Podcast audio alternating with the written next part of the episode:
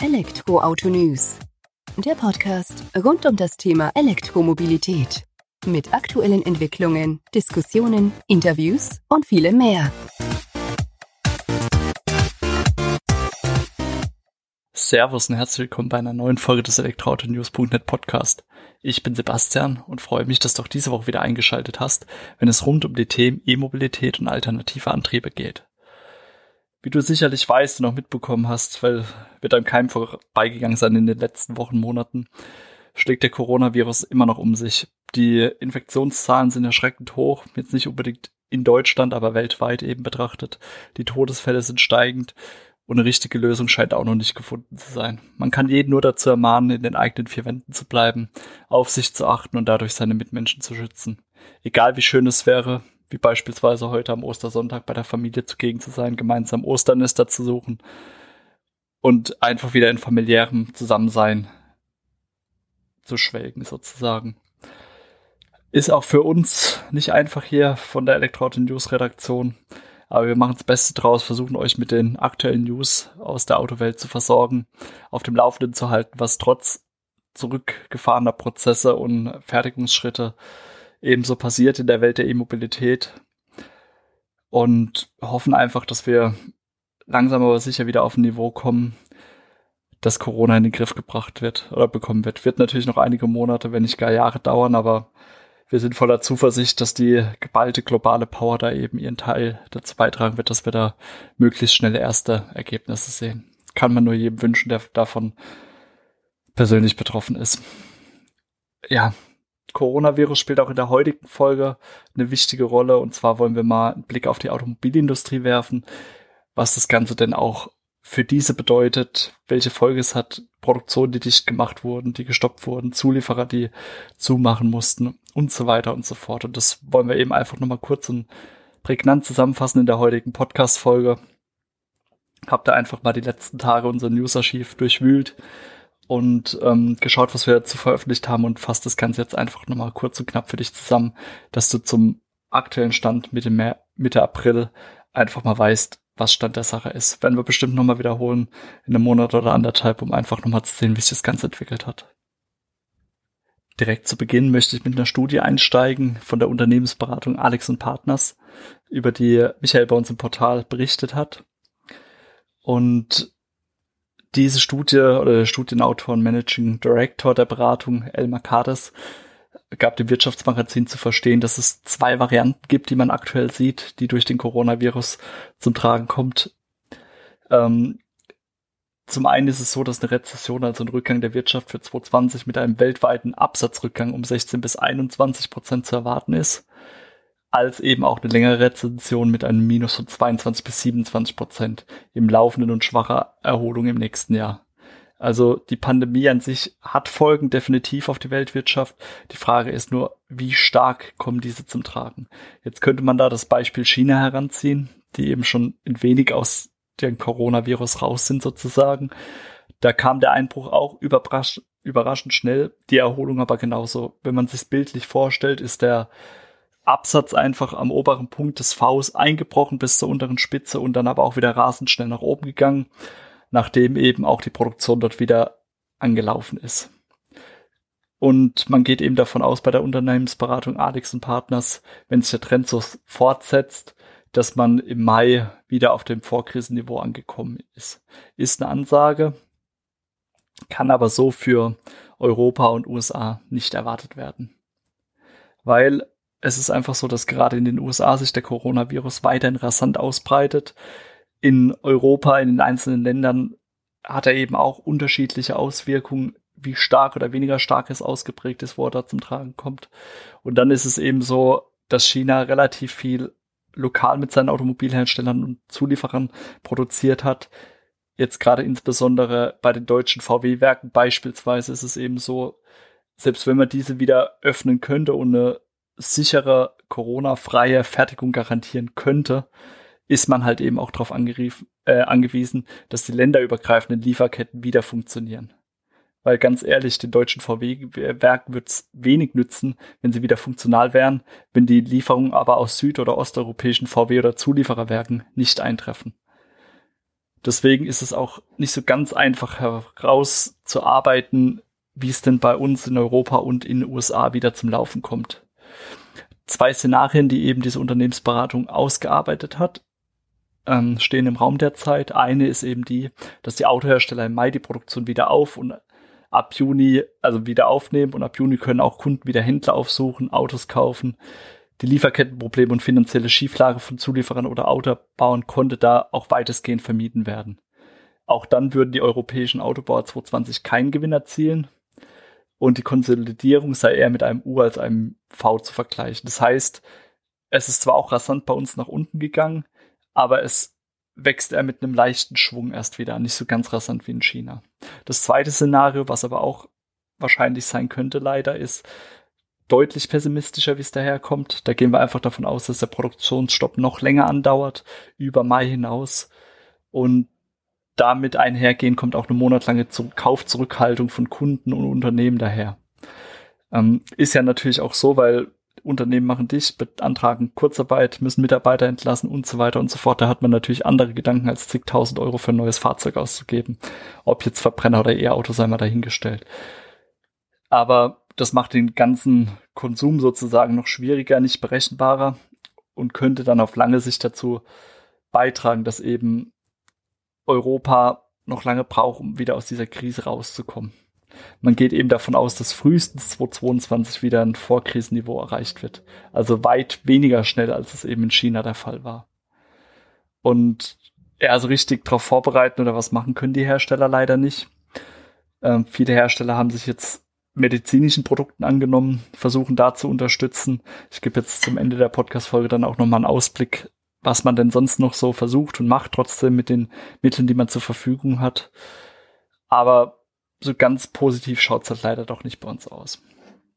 Matthias Schmidt, Automobilanalyst seines Zeichens, den wir doch auch immer wieder gerne zitieren in unseren Artikeln, gab auch zu verstehen, dass die Marke von 700.000 E-Auto-Zulassungen für Europa in 2020 wohl nicht mehr zu halten ist.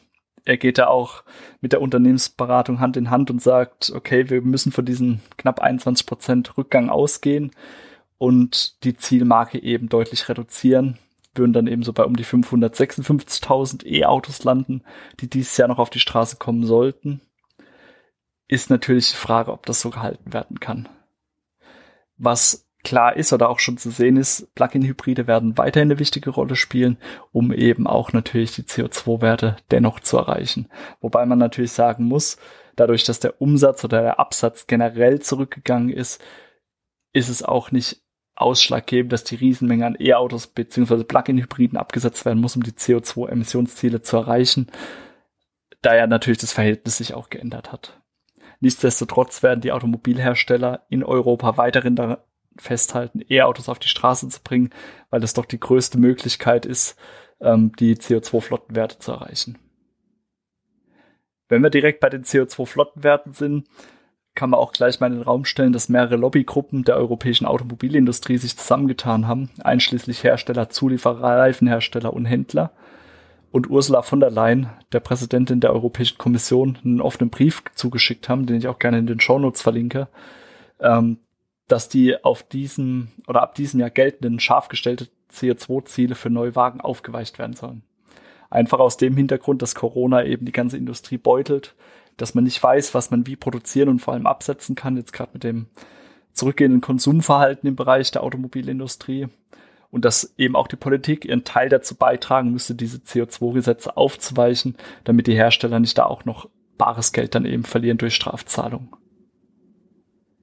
Die Problematik dahinter ist aber gar nicht die, ähm, dass die Verfasser dieses Briefes eigentlich das Problem haben, die CO2-Ziele zu erreichen. Ihnen geht es vielmehr darum, dass wahrscheinlich eine Schiftung der Verkäufe stattfinden wird. SUV-Verkäufe, große Fahrzeuge waren immer im Blickfeld der Kunden bisher, weil natürlich auch das entsprechende Geld vorhanden waren, die monetären Mittel, um diese Käufe zu rechtfertigen oder auch zu ermöglichen. Das Ganze wird jetzt bedingt durch Nachdenken über das Konsumverhalten, auch die Möglichkeiten einfach bedingt vielleicht durch Jobverlust und so weiter, sich auch wieder in andere Segmente ähm, bewegen.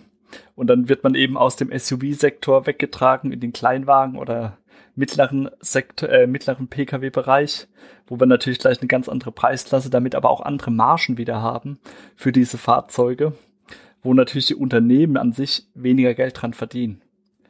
Das Thema CO2 spielt in dem Fall dann eher eine geringere Rolle, beziehungsweise sehr positiv zu bewerten, da ja kleinere, weniger leistungsstarke und somit auch emissionsärmere Autos hinsichtlich ihrer CO2-Werte wesentlich besser am Markt angesehen sind.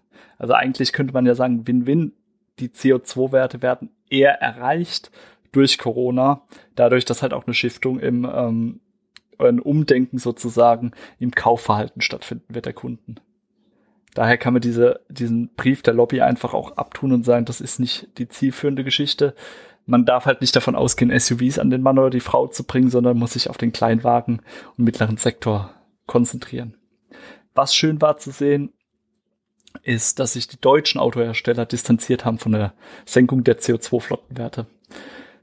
Volkswagen, also VW-Konzern, Daimler und BMW haben öffentlich sich für die Beibehaltung der Grenzwerte ausgesprochen und haben auch gesagt, dass es keine Diskussion zu dem ganzen Thema einfach bei Ihnen im Haus gibt, weil man davon ausgeht, ähm, dass man diese erreicht und dass es im Moment keine Rolle spielt, darüber zu diskutieren. Da hat man wichtigere Probleme, die man angehen muss und die man eben auch äh, verfolgen muss. In einem anderen Brief von verschiedenen Verbänden wurde eben auch darauf eingegangen, dass es einfach das falsche Signal wäre, von diesem Weg abzuweichen, weil die CO2-Flottenwerte sind ja nicht erst seit einem halben Jahr beschlossen, sondern die sind ja schon länger in Stein gemeißelt. Das heißt, die Basis dafür hätte schon länger gelegt werden müssen. Und es kann ja nicht sein, dass das Klima darunter leidet, nur um den Absatz da wieder anzukurbeln. Gegebenenfalls müssten da dann halt auch andere Mittel zum Einsatz kommen, um den Absatz auch wieder zu steigern sozusagen.